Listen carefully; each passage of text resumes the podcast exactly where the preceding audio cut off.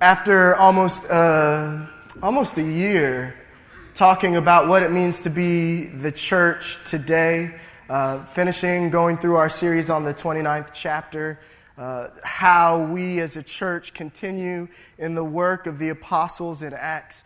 Uh, we are starting a new series. Uh, it's, it's kind of weird to see a new title head up on the screen. Uh, but I am very excited about what we're going to be studying for the next, uh, oh, probably eight weeks. Uh, we're going to be looking at the book of Galatians. Uh, and as you can see, the, the title of the series is Sons and slaves. And as we look through Galatians, we're going to be looking at one thing, and I, I hope that you realize and you've come to, I hope that what I'm about to say seems repetitive, that you kind of, uh, that you're tempted to roll your eyes at, at what I'm about to say because we've just been saying it so much. But throughout this series, we're going to be looking at the gospel.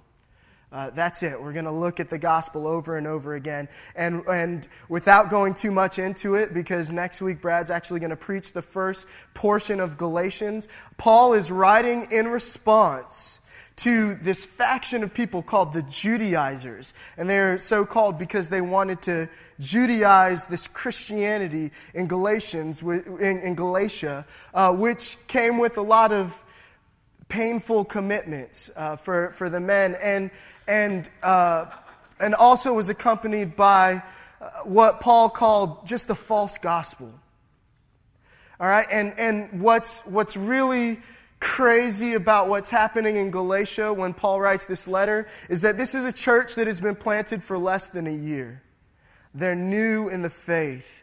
Uh, they should be excited. They've just heard these words from Paul and from the apostles. They've just seen these signs of, of the kingdom. They've seen the power of the Spirit sweep through their city. And in less than a year, they're already being fooled. Paul says, bewitched by a false gospel. It's that quick. It's that quick that this false gospel creeps into their midst. And so we're going to be looking at what the real gospel is. And in short, the false gospel leads to one thing slavery. But the true gospel of Jesus Christ leads to sonship and all of the rewards and benefits and blessings that come with that. And, and, and so we're going to be looking week after week through different portions of Galatians and thinking about the same thing. You can either turn to slavery or you can turn to Christ and be a son. And so, in order to introduce, uh, just before the service, I was talking to my uh, good friend Andrew Lupton, who's here with us. And um, in a couple months, you're actually going to get to hear from Andrew about what he and his wife are going to be doing. I'm really excited uh, for them. But he was just talking about how awkward uh, introduction sermons can be. Uh, and and I'm going to keep it there. We're going to keep it awkward because we're going to introduce this series uh, on the book of Galatians by turning to Luke. So if you would, uh, turn in your Bibles to Luke chapter 15. But before you turn there, don't turn there. Sorry, sorry. I want to tell you a story. Um, and it's about me in college uh, and an interaction I had with my roommate. His name is Ben. Uh, and we had just finished watching Oh Brother, Where Art Thou? Uh, which is a great movie. And I said so to him afterwards. We finished watching it. I was like, I love this movie. Uh, I just think it's such a compelling story. And he said, Yeah, it's a great story. I love how they used the Iliad, or the Odyssey by Homer. And I looked at him like, huh? It's like, it's the Odyssey. And like, there was this moment where I just sat there and I thought, okay, wait. Okay, water. Sirens, cyclone. Oh my goodness, it's the Odyssey. And, and then he was like, dude, it's in the opening sequence. It says it. And so, sure enough, he fast forwards like four minutes in, and right there it says, based on the epic, The Odyssey by Homer, and I just missed it. And here's the thing is I'd seen that movie a lot. I'd seen it a lot. So many times. And I guess what happened is the first time that I saw it, uh, I just missed that. It didn't register with me. Uh, but then I began to see it over and over again, and I was looking forward to certain scenes. I, I love the music, and so I was just ready to hear the music. I was focusing on that. I never looked uh, at, at, that first little sequence. And after a while, I just began to assume what the movie was about, what the story was, uh, and then I was put to shame. And here's the thing is that as a church, we are constantly constantly tempted to assume the gospel. Uh, we're there is a, a great danger in hearing stories like the one that we're about to read. Uh, stories that we've heard over and over again. If you see the title, it's The Two Lost Sons. Uh, you know this story as the prodigal son. And you've all heard the story of the prodigal son so many times that I think that as a church, we assume what it's about. All right, and for me, preparing this, I've heard the prodigal son so many times. I've actually taught it uh, now several times, which is, is weird to think that, like, oh, I've got all these previous notes. I've read great books on it, books that summarize this much better than I pop, possibly can. I'll tell you those afterwards so you're not like scanning them into your e reader and ignoring me the whole time. Uh, but but I've gone through the prodigal son, the two lost sons, so much uh, that, that it's tempting for me even to just go on uh, cruise control as I prepared this sermon and just say, well, here are the things that we're going to talk about, but I don't want us to do that. Don't tune out, don't check out because there is so much in this story for us, so much right now. And so we're going to look at the prodigal son. We're going to look at actually the story of the two lost sons, and I'll explain why uh, we're going with that name in a little bit.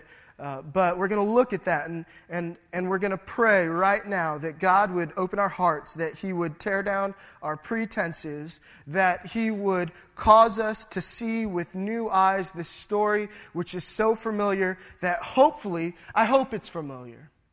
Uh, the other fear that I have is that you just haven't heard it, that you've been, or, or that you don't know it. You've been in church for however long and you just, for some reason, can't tell this story uh, that is so uh, big, so important, so amazing. Um, but, but chances are it's the other way around. And so we're going to pray that God will give us new eyes so that we see, new ears so that we hear what God is saying, what the Spirit is saying through this text, and so that we're changed. Um, so uh, turn to Luke 15, and then I'm going to pray for us. Or maybe while you're turning. There, there are no pages turning, so I'm just going to pray. We'll go, we'll go with it that way. All right? And, and, I, and again, I want you to pray with me.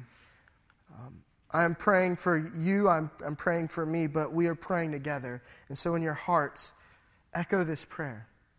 Pray with me. God, this is a story that we've heard.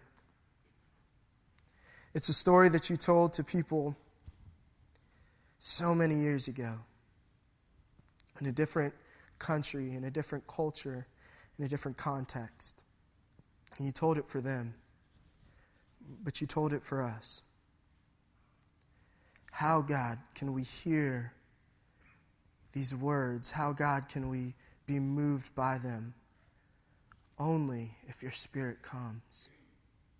Only if it enlightens our hearts and opens our ears. So, God, we pray your Spirit come we pray that Holy Spirit would move in this place. That we would be transformed by the proclamation of your words and of your gospel. Um, I pray that I would decrease so that you might increase. That the words of my lips and that the meditations of all of our hearts would be pleasing to you. In Jesus' name, amen. All right, so Luke 15. Uh, if you will, stand with me as we read the story. We're starting in verse 11 and we're going to go through verse 32. And he, he being Jesus, said, There was a man who had two sons. And the younger of them said to his father, Father, give me the share of property that is coming to me. And he divided his property between them. Not many days later, the younger son gathered all he had and took a journey into a far country, and there he squandered his property in reckless living. And when he had spent everything, a severe famine arose in that country, and he began to be in need. So he went and hired himself out to one of the citizens of that country, who sent him into his fields to feed the pigs. And he was longing to be fed with the pods that the pigs ate, and no one gave him anything. But when he came to himself, he said, How many of my father's hired servants have more than enough bread, but I perish here with hunger? I will arise and go to my father, and I will say to him, Father, I have sinned against heaven and before you. I am no longer worthy to be called your son. Treat me as one of your hired servants. And he arose and came to his father, but while he was still a long way off, his father saw him and felt compassion and ran and embraced him and kissed him. And the son said to him, Father, I have sinned against heaven and before you. I am no longer worthy to be called your son. But the father said to his servant, Bring quickly the best robe and put it on him, and put a ring on his hand and shoes on his feet, and bring the fattened calf and kill it, and let us eat and celebrate. For this son, uh, this my son, was dead and is alive again. He was lost and is found. And they began to celebrate.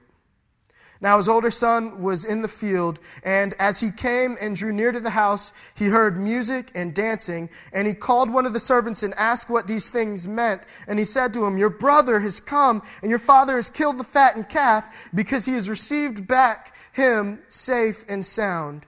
But he was angry and refused to go in. His father came out and entreated him, but he answered his father, Look, these many years I have served you, and I never disobeyed your command. Yet you never gave me a young goat that I might celebrate with my friends. But when this son of yours came, who had devoured your property with prostitutes, you killed the fattened calf for him. And he said to him, Son, you are always with me, and all that is mine is yours. It was fitting to celebrate and be glad for this, your brother was dead and is alive. He was lost and is found. Uh, you can be seated. All right, so here's what we're going to do we're just going to explain certain elements of this text. Then I'm going to tell you the story again. And hopefully, we'll make some, some keen application. All right, uh, the first thing, uh, going back to my, my, my, or my, oh brother, where art thou? Snafu, if you will. Um, one thing right off the bat that I failed to do was to read. uh, to read early, to pay attention to what was going on. And I missed a key, a key detail in the very beginning based on the Odyssey by Homer uh, that would have shaped and, and changed the way that I saw that entire movie. And for this story uh, I think it's important for us to realize that we have to read it in its context. A lot of times we hear this story and we don't even, and we just start with, and Jesus said to them, there was a man who had two sons, and we don't even think about the context. Who is the them that Jesus is talking to? And unless we understand that, the story won't make sense. All right, and so in order to do that, we have to go all the way back to the, the beginning of the chapter. Jesus has just told two parables, and now he's telling a third, the story of the two lost sons. But it started with this uh, look, look, the tax collectors and the sinners were all drawing near to Jesus. Now you have to understand that this is a common occurrence in the gospel that the tax collectors and the prostitutes and the outcasts, the sinners, they were drawing near to Jesus. And for many different reasons self righteousness, jealousy, whatever, you name it the Pharisees and the scribes, the religious leaders, always had a problem with this, and so they always approached Jesus, and so they do. It says in, in verse 2 that the Pharisees and the scribes grumbled, saying, This man receives sinners and eats with them. And then the Bible says that Jesus begins to tell some parables, he begins to tell some stories. Right? And so, present uh, in this uh, telling, in this storytelling that Jesus is giving, are sinners. And when I say sinners, I mean people who are labeled as sinners. They're tax collectors, they're prostitutes, they're, they're the, the poor and the dirty, they're the scourge of society. And they're gathered here with Jesus, and then with him also are the religious folk, the church people, the Pharisees, the scribes. And these aren't just religious people, these are the religious people. They knew the law, they knew the words of God and they're here with Jesus. And this whole parable telling streak that Jesus goes on is initiated by whom? By the Pharisees. The Pharisees say, What's wrong with this guy? He claims to be from God, but yet the only people he associates with are those who are clearly in defiance of God's law. And so Jesus responds to them.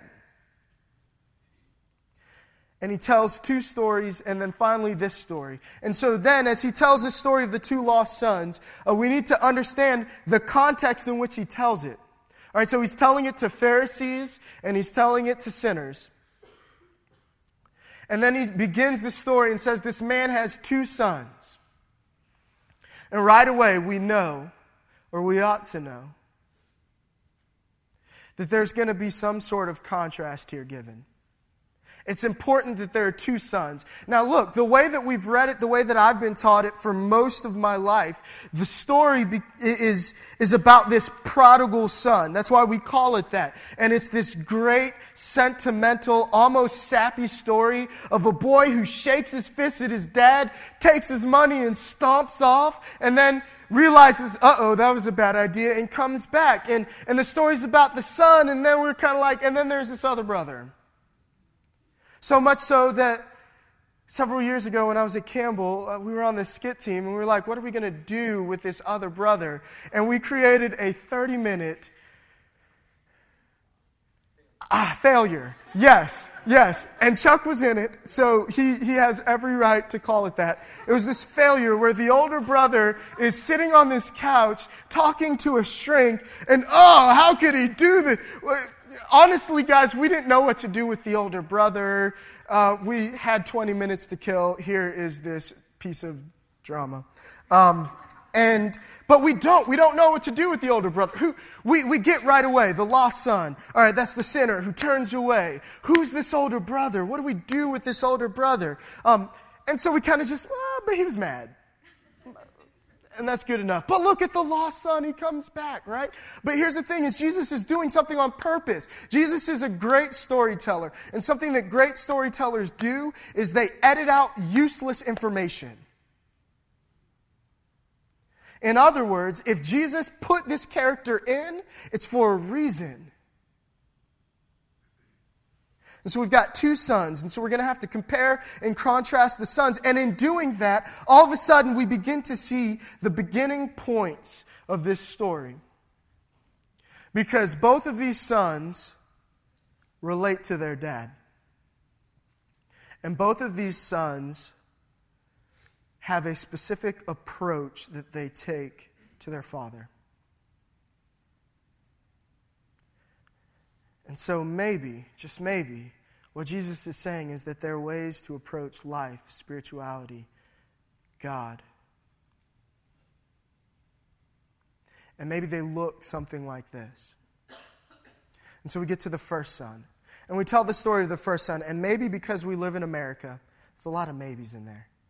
Probably because we live in America and, and in this Western culture uh, where freedom and choice are so extolled, even to the point of being worshiped, that this is a completely understandable action by this son.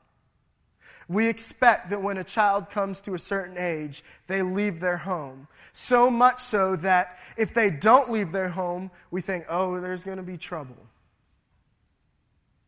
We expect that the son is going to get mad. After all, he's 16, 17, 18. He's grown. Why is he taking instruction from. We expect that. This isn't shocking to us. But you have to understand that in, in first century Israel, in the ancient Near East, this is a shocking action. The son says to the father, Look, I want what is mine. What does he mean by that? I want my inheritance. I want the portion of my inheritance that is given to me. Why are there two sons uh, and, and, and not three? Partially because of how inheritance was divided.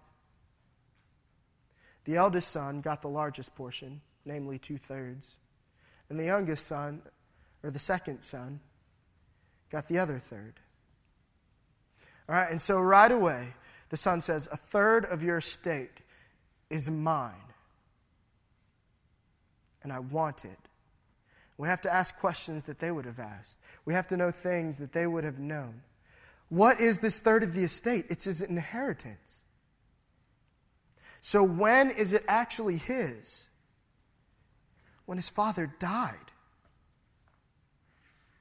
And so, what the son is saying is Look, dad, I hate you. And I wish you were dead. In fact, can you just please be dead to me and me to you? Give me my money and let me go. It's a little bit heavier.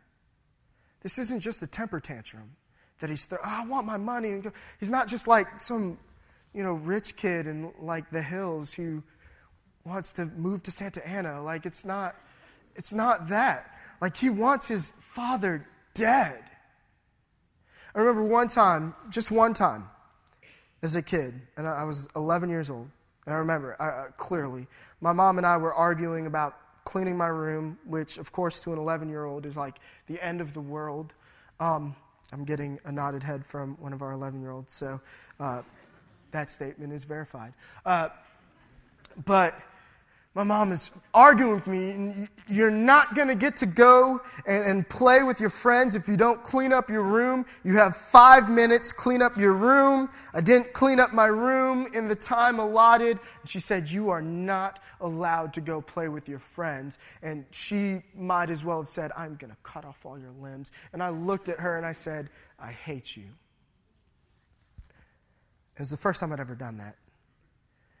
And she didn't blow up. Like, I, rem- I remember that. I think that was like the jarring part. Like, I think that if she had said, You don't mean that, then I would have come right back and, like, in my stubbornness, I would have, you know, she didn't burst into tears, which I suppose was what I was like, Oh, don't hate me. Go play with your friends. I'll clean up your room forever. You know, it wasn't that, which I guess is in my 11 year old mind what I was hoping for, anticipating. Um, she just said, Nothing. She nodded her head. She walked out, closed the door gently, and went to her room. And like 11.3 seconds later, I was just like, Bah! like I'm, I'm, I'm not a cryy person. And I guess I'm sensitive. I don't know, but in the, it was just too much for me to handle. I was just crying, crying, crying. And I went in, and she wasn't crying, and I was crying. And I was the one who said the like hurtful, and I was all confused. What's going on? And she embraced me, and it was, it was just the worst moment ever in my childhood, followed by one of the best moments. And and, and that, that's not even this. I mean, that's bad. I mean, kids say things like that, and they don't get it. Mean, this son got exactly what he was doing, and he was saying, Father, I want you dead. I'm not your son. Give me what's mine. Don't speak my name, and we can keep it the same way. All right? We're done. And so he goes. And there's this other brother who doesn't do that. We don't really hear much about him for now. But you need to understand the weight of this approach to God. The younger brother's approach to God is God uh, or the younger brother's approach to his father, I should say, is for whatever reason, it might be the rules, it might be the stinginess, the, the supposed stinginess of the father. For whatever reason, his approach to God, to his father, is to turn and walk away. It's hate, it's anger. To say, I don't need you, I don't need your rules, I don't need your house. I just need your money, and then I'm going. But the other brother had a different approach, and we see that later in his conversation with his father at the end. He says, What to his father? He says, I've been here all this time, and I've been working hard for you. All right? The younger brother hated his father. The younger brother wanted what his father had. The younger brother cared only about himself, and so his approach was to turn away from the father, to leave. But the younger brother says to, or the older brother says to the father, I've worked for you all this time. I haven't even gotten a dinner party. And you're throwing a blowout bash for this brother of yours who shook his fist in your face, took your money, and left. Who said, I hated you and I want you dead. You haven't given me anything. I've been working in the fields like a slave. Nothing. And we see this second approach that's important to understand from this. The younger brother turned away from God, but the older brother turned towards the laws and the rules and obedience. And if you have multiple kids, specifically older ones, I'm sure you, you, you, may see this. Some of your kids express themselves by just anger and turning away, and, and, and you don't know what to do with them, and others of them just follow every rule. And, and it's not out of love necessarily, and you might know that, but, but rather out of this way to kind of just avoid having to deal with discipline, having to deal with the frustrations. I mean, that's what we have here. This, this older brother is turning to obedience, and that's his approach to the father. One of my favorite authors this is a Southern author. Her name's Flannery O'Connor. Um, she is actually one of, so much one of my favorite authors that uh, there's a character in her book, Wise Blood, the main character. His name is Hazel Motes. Um, and so, yeah, we took a guy name, it a girl name, but, uh, but it's also a girl name, so we feel kind of okay with that. Uh, but Hazel Motes in Wise Blood, Flannery O'Connor describes Hazel Motes. And he says, and she says of him, uh, that there already existed in him a deep, dark conviction that the best way to avoid Jesus was to avoid sin. Let me say that again. There was a deep, dark conviction already existent in Hazel Motes that said the best way to avoid Jesus is to avoid sin. Some of you are squinting, and that's all right. Because this is our culture in the South. And I think that that's why, first of all, that's why she's one of the best. Um, and secondly, that's why it's so difficult to understand, is that it so accurately hits the nail on the head that we, the nail, kind of miss it. But what what Flannery O'Connor is saying about Hazel Motes is exactly what Jesus is saying about this older brother. That their approach is that if I just do good enough, then maybe God will leave me alone. He'll let me have the things that I want. And in the end, He'll let me go to heaven. Look, I don't even need to be at the table. I just would prefer not to be in hell. And that's how we approach it. It's this religion as, as the means of achieving what we want that we call God. And so Jesus, Jesus says, Look, here are these two approaches. They're very different. He goes into great detail about one, about the lost, uh, about the prodigal son, about the younger son, and how his approach is God, you're here. Father, you're here. You want me to do all of these things, like work in the field, do chores. You want me to uh, use money only the way that you want me to use it. And yet I know that when you die, I'm going to get all of these things. So I want nothing to do with you. Give me what is your, give me what is mine and let me go. He hates God. He turns away from God. And the other brother says, Look, I hate your rules. And quite frankly, when you die, I'm going to get two thirds of everything you own. And so I am just going to work in the fields and I'm going to do what I'm supposed to do until that day happens.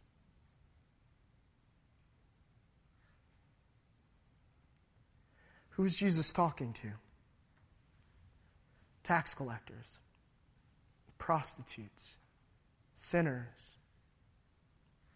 So they hear this story and it resonates with them right away because there's this younger brother who's turned away from God, who's turned away from the rules because he can't keep them, because he doesn't want to, because he needs something or perceives a need that's not being met, and so he turns away. But who else is Jesus talking to?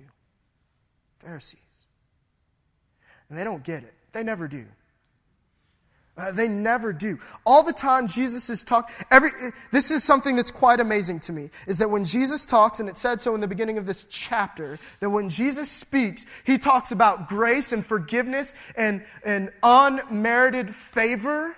In other words, the gospel. And who's drawn to him? Sinners, prostitutes, tax collectors, the poor, the sick. Why? Because they get it. They get that they have nothing to offer God. And they see this great grace that is offered to them. And they're drawn, they're attracted to Jesus. And whenever he speaks, the Pharisees are like, I think this guy is a heretic. I'm just not sure what he's talking about. He says something, and like Nicodemus, unless a person is born of uh, is born again, and what?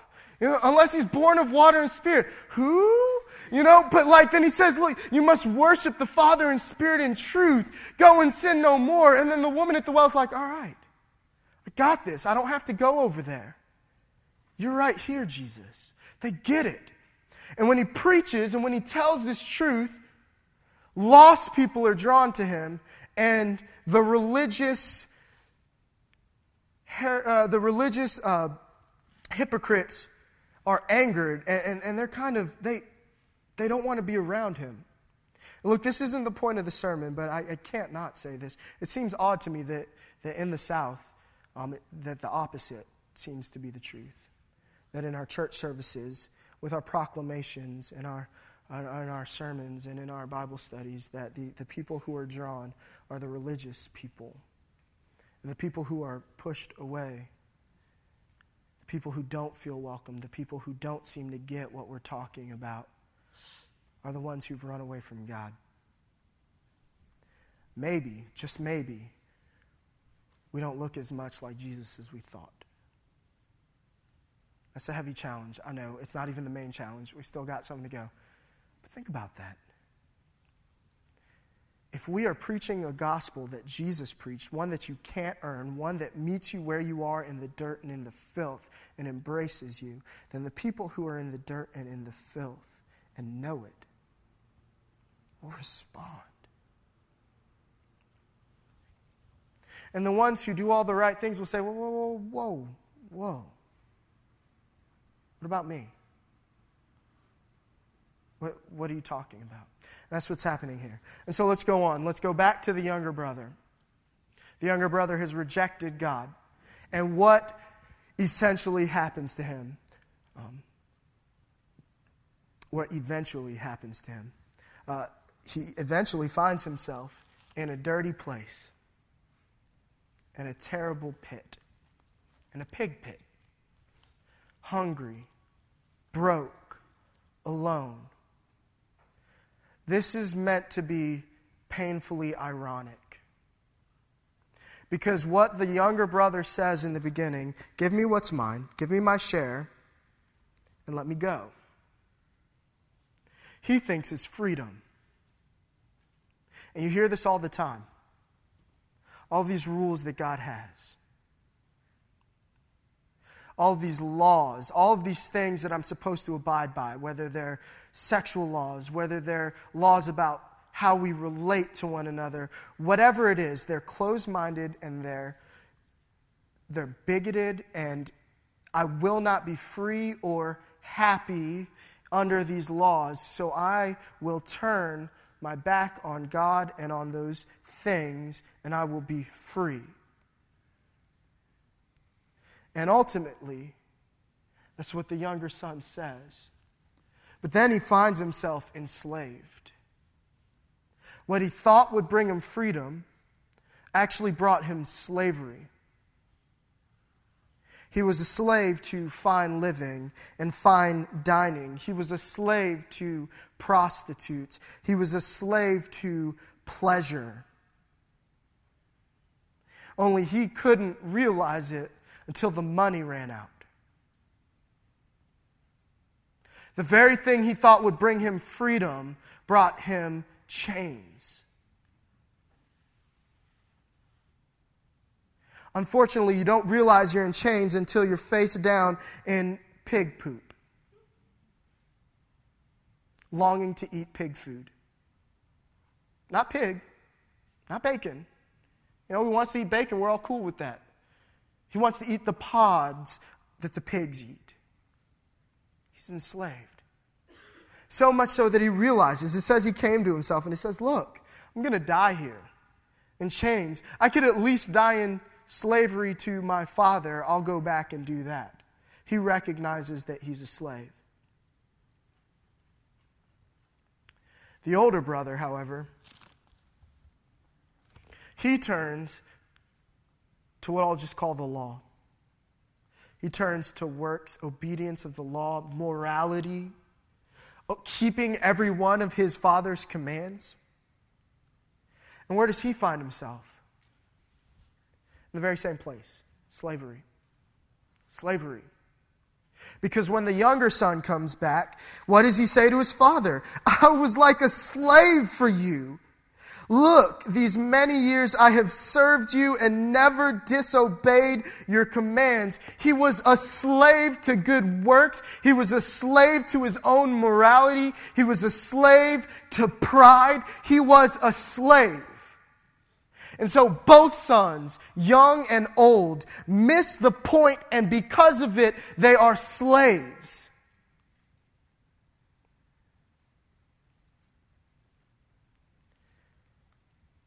So that's the context for this story. Two sons, both lost in different contexts because of different approaches. There are two ways, apart from Jesus, that we approach God the Father. The first is that we shake our fists at his rules and that we turn away in rebellion. And the second is that we shake our fists at his rule and we follow it in rebellion. Both are chains. But then the Father comes if you notice, he runs out to meet the younger son. And when he gets to the son, the son says, Look, I've, I've got it figured out. I messed up. Can I just be your slave? His father looks at him and says, No. You're my son. We're already having a pig, pick, a, a cow picking an a calf picking, really. Um, it ain't pig, right? But um, I've, there's a party. You were dead, and you're alive. You were lost, and you're found. Come in. Uh, Dad, I smell like pig. I need to shower. This is not, it's embarrassing. Come in. Eat, drink. That's how he approaches the younger son. Don't be a slave. Be a son. And then later, the older brother, not in the party. God has to, just as the father, just as he came to the younger son, has to go out and meet the older son. So I need you to hear this. You who are from the south, as I am, and you who have grown up in church, as I have, and who have memorized Scripture, and who, who have never broken any major rules. You, you, you waited till you were married, and you never cursed, and you only watched PG and underrated movies unless they star Jim Caviezel as Jesus. right? You.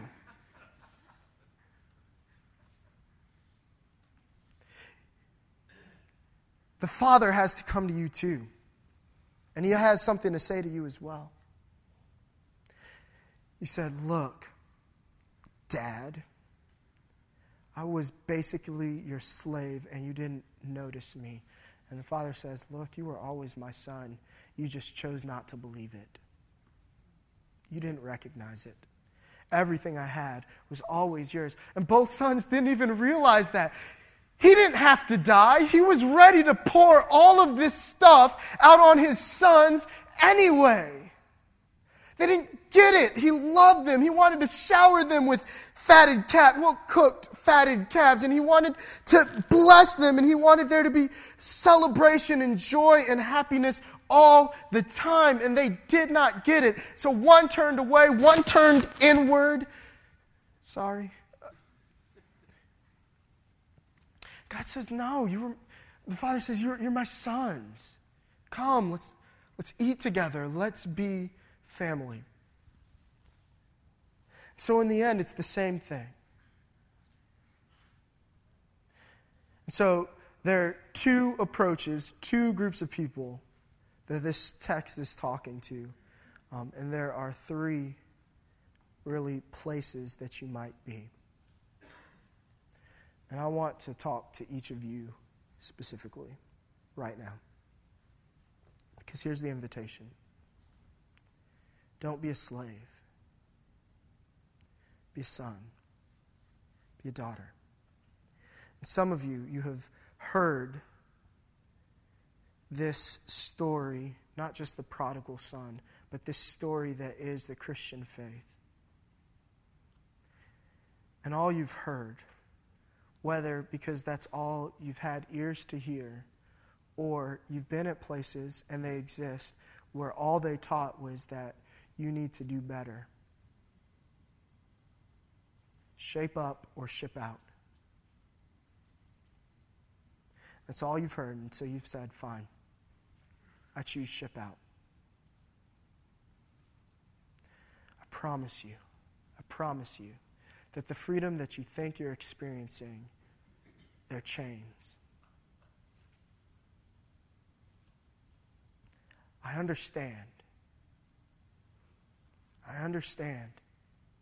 It is too much to bear this weight of the law. But you're not supposed to. And wherever you are, whether you are happily meeting with the harlots, so to speak, whether you are living lavishly, as it were, enjoying being away from God,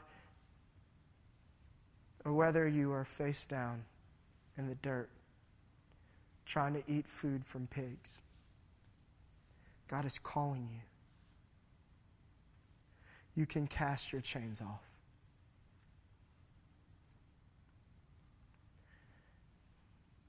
And if you are the younger son, and this is what's amazing to me, is that what was the younger son's initial response? I will go back and I will be the older brother. I'm going to change my approach. I'm going to change my approach from rebellion to moralism. I will be a slave. And so you're coming back and you're saying, I'm going to be here every Sunday. I'm going to give 25%. I'll be at every event. I will atone for the things that I have done. Let me tell you, you are just forging tighter chains. You cannot do it. But God calls you in Christ. Come, be a son. Leave your chains at the door and come eat with me. And finally, what I, I, I think is the majority of us the older brother who knows the songs, knows the key scriptures, the Romans road, the four spiritual laws, has been obedient and faithful, and you think that that's enough. or you are trying your best because you think you need to do that to earn God's favor and you are tired and you are bitter. Here's an easy way to know when someone is an older brother. How do they respond when a younger brother enters the room?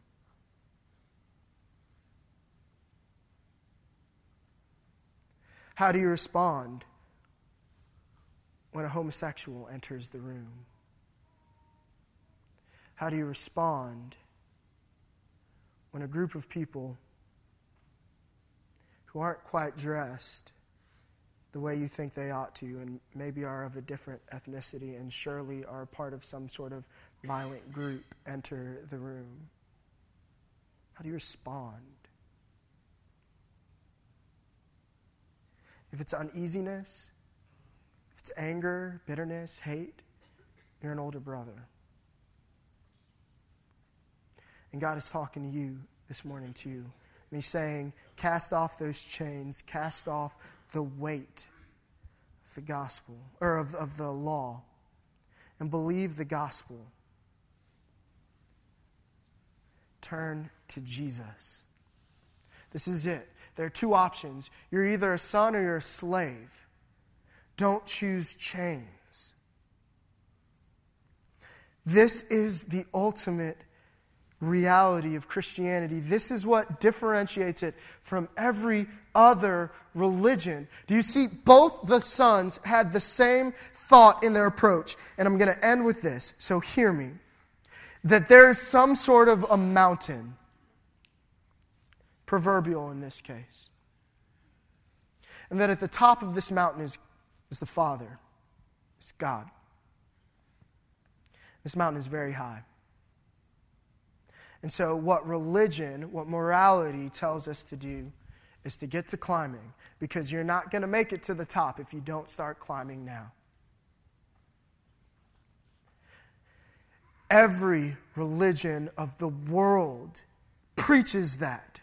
That God is at the top of the mountain, and by good works and good deeds and living right, you climb and you struggle and you scrape to get to the top of this mountain. The only problem is it's too steep and you are too weak. And though you're digging your nails in, you are falling. And the other approach is to say, he's all the way up there, forget it. It's easier to slide down that way. Plus, it looks like there's a better party down there.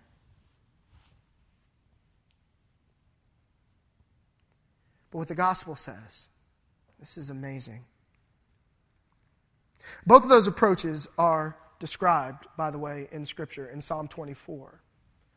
When the psalmist says, Who will ascend God's holy hill? Who will ascend God's mountain? That's what we're saying. There's a holy hill that we must ascend. And he says, Who? Him who has clean hands and a pure heart. And so, what do we as religious people do? We sing songs that say, Give us clean hands and pure hearts. When the actual response is, Wait, Jesus has clean hands and a pure heart. He descended that hill and he is here with us. This is the gospel.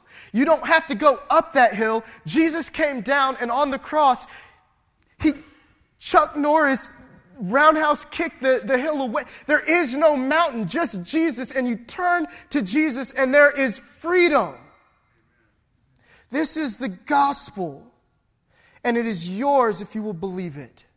And that is what we're talking about. There's no more circumcision in the way that we understood it before. There's, there's no more slavery to the law. There's not a list of things that you have to do so that God will love you. He loves you, so He did it for you, and He came down. He lived the life you can't.